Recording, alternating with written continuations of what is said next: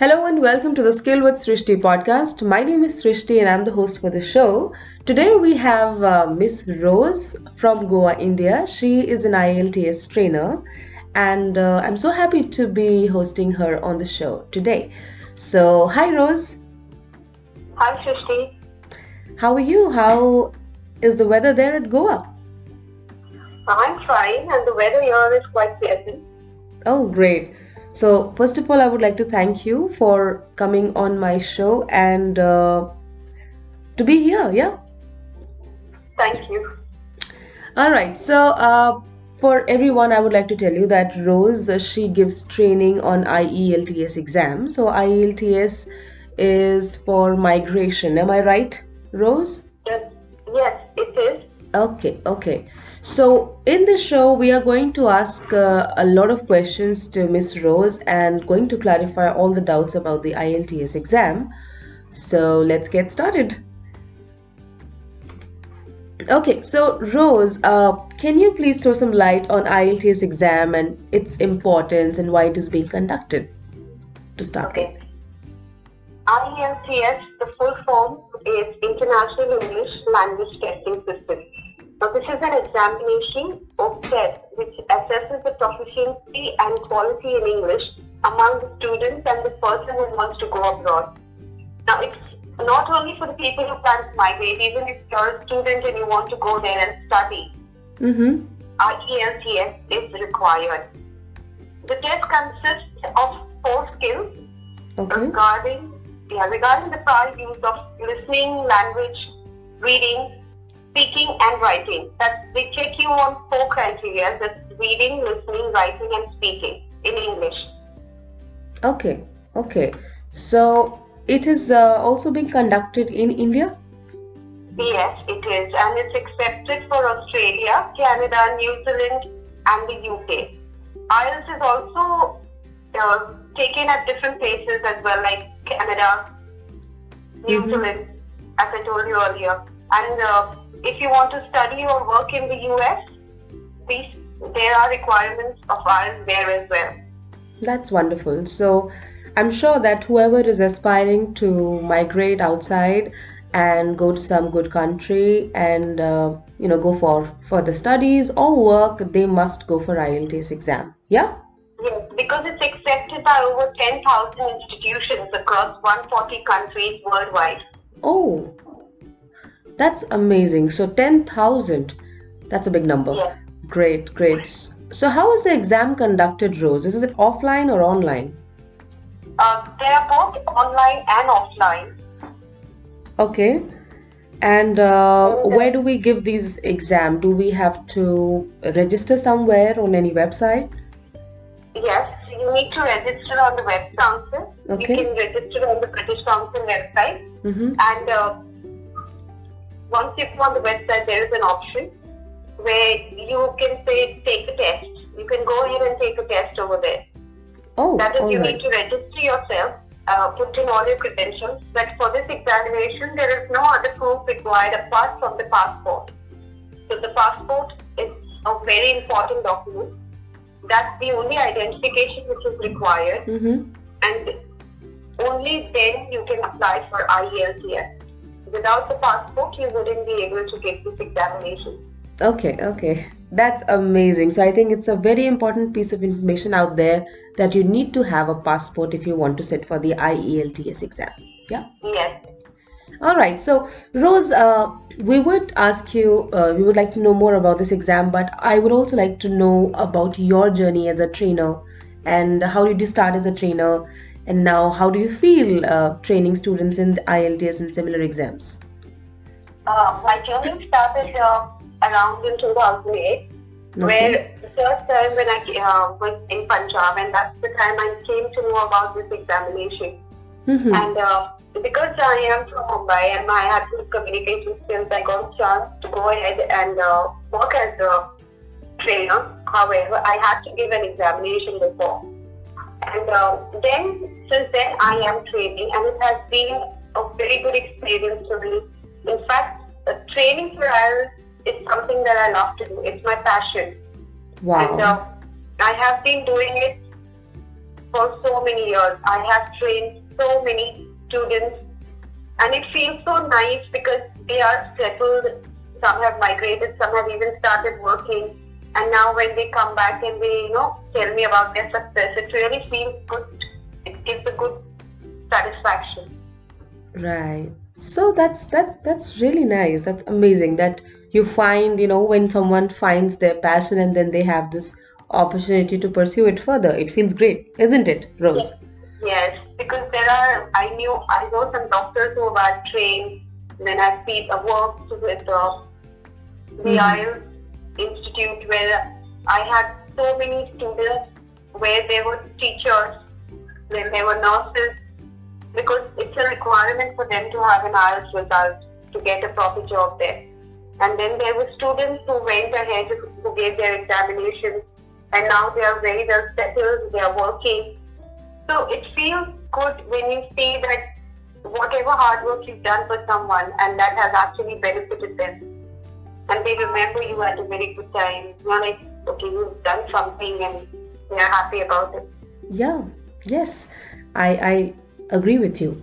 So, uh, Rose, I would also like to ask, like, for a person who's not very strong in English, for students, because uh, usually students fear that their English skills are not very good, and uh, but but they want to migrate, but they want to study abroad and they want to work outside the country.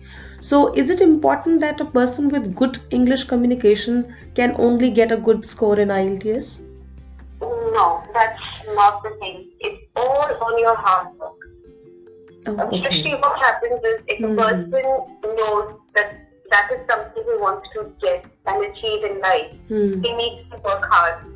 Hmm. You need to have a proper mentor, a proper trainer who Mhm. would be helping you. But then it's not only in that person's hands. If there's, for example, uh, I had a student who was on ship. He he's still on ship, but then yes, I had trained him for IELTS, and his communication is not that good. Okay. But still, when I was training him, he had to make it a point that whenever he's at home, he keeps on practicing it, writing it.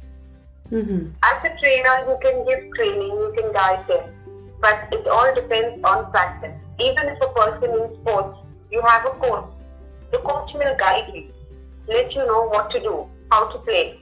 But what Mhm. you become is through your practice. Absolutely. So I think hard work, yeah, It's all on your practice and your hard work. practice and hard work. So that's two important keywords, takeaways, in fact, from this conversation with Miss Rose. Okay, so um, any books or website you would recommend uh, for students who are preparing for this exam?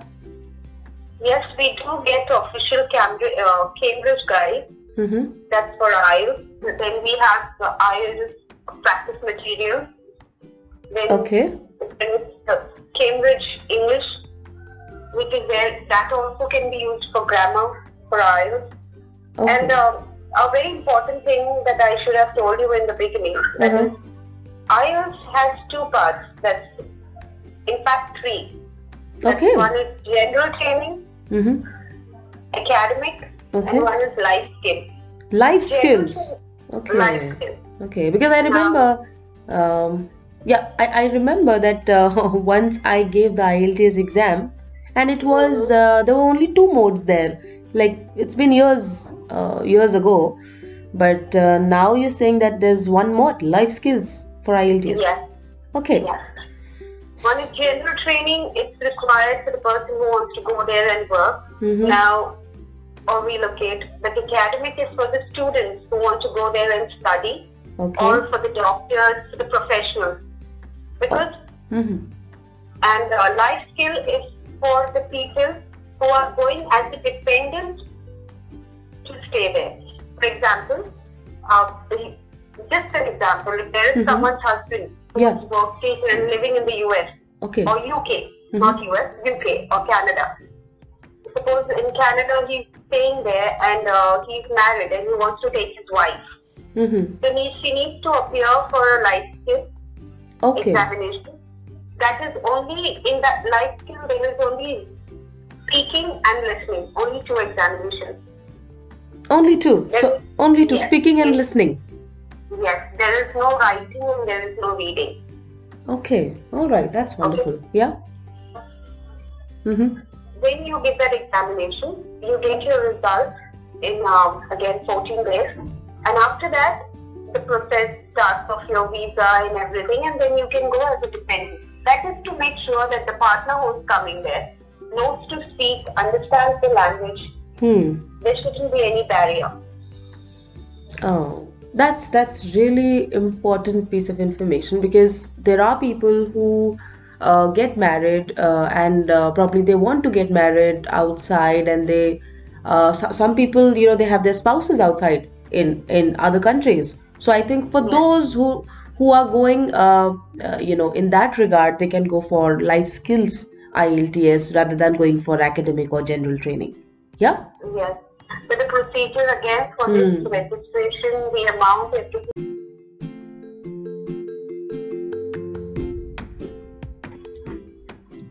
So, uh, when we talk about the components of the IELTS exam, now uh, I would also like to know the pattern of the test. Like, how does the test happen, the duration, and how it is being conducted? Uh, the examinations, as I told you earlier, there are four papers. That's reading, listening, writing, and speaking. Okay. Now, the listening, reading, and writing, it is taken on one day, Mm-hmm. and it takes around two and a, uh, two hours and forty-five minutes. That's only for the papers. That's one hour for reading, one hour for writing, and uh, a forty-five minutes listening test. But once you enter, it takes you around three hours, three and a half hours once you're inside the room. Because the time they give you the paper, they explain everything. Uh-huh. But you do not get more than one hour for the reading, not more than one hour for the writing, and not more than 45 minutes for the listening. Because listening, once it's done, it's done. It cannot be repeated again. And within that one hour which you've been given for your reading and writing, you have to complete your work. Secondly, writing, there are two parts, Mhm. both in academic and general training, that is task one and task two. Task one is a, for 20 marks and task two is for 40. So it's quite advisable that you spend more time on task two. Even task one is important, but task two weighs too much of marks. But three bands Mhm. for task one and six bands for task two. Okay. And uh, Yeah. go ahead. Yeah, I, I since there are so many questions popping up in my head, so also want to know about the bands because I've heard that when we give the IELTS exam, we get a band uh, as a score. So what is that Yes, band and what does it signify? See, the uh, the more bands you get, the more better for you because that gives you more weightage. It's like you get a first class, you get a distinction, Mm-hmm. Yeah. you just pass class. So the more bands, if you get 6.5 and above, that's good because most of the institutions ex- they accept and they want that much only. If you want to go to study, there are some institutions and colleges which need only seven. If you want to go Hmm. for a nursing for uh, as a nurse, then there also they have their certain criteria that they want so many bands in each paper. Right. So everything has their own criteria. Secondly, there is speaking, which is not done on the same day. It is either before the three papers, that's on the day the three papers are decided, before or Mhm. after. Oh, is it? And it Yeah. is, yes, and it's on a different venue. Okay. It's a paper of around, you can say, 20 minutes, where you are being called. It's a small room where there is the examiner and you, and there's a small tape recorder which is kept. And the examiner will ask you questions. And Ta- tape recorder, you said. yeah, a small one, a Oh, recorder. Because okay. they record it and then you are being assessed on it. Oh, is okay. Yes. So you need to make sure that once you're there, you speak properly because if you're audible, you have proper pauses, you're pronouncing the words properly, you're using proper intonation, sound, that's when you get more marks. You need not repeat words. Again, in writing also, in even while in speaking, you should not repeat words more than once. You need to use more and more variation of words. Okay, all right. That's that's that's um, I think it's very very important and should be uh, you know taken care of. So it's an important note to make Yes. for all the listeners out there. Yeah. Yeah. Okay.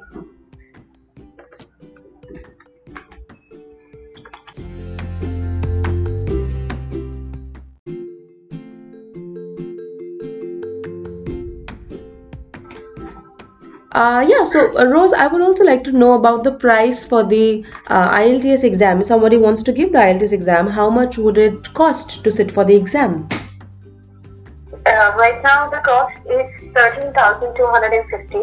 Okay, thirteen thousand. Uh, yes, you can either make the payment through the website, Okay, and uh, you need to use your debit card or uh, credit card, but it has to be internationally accepted.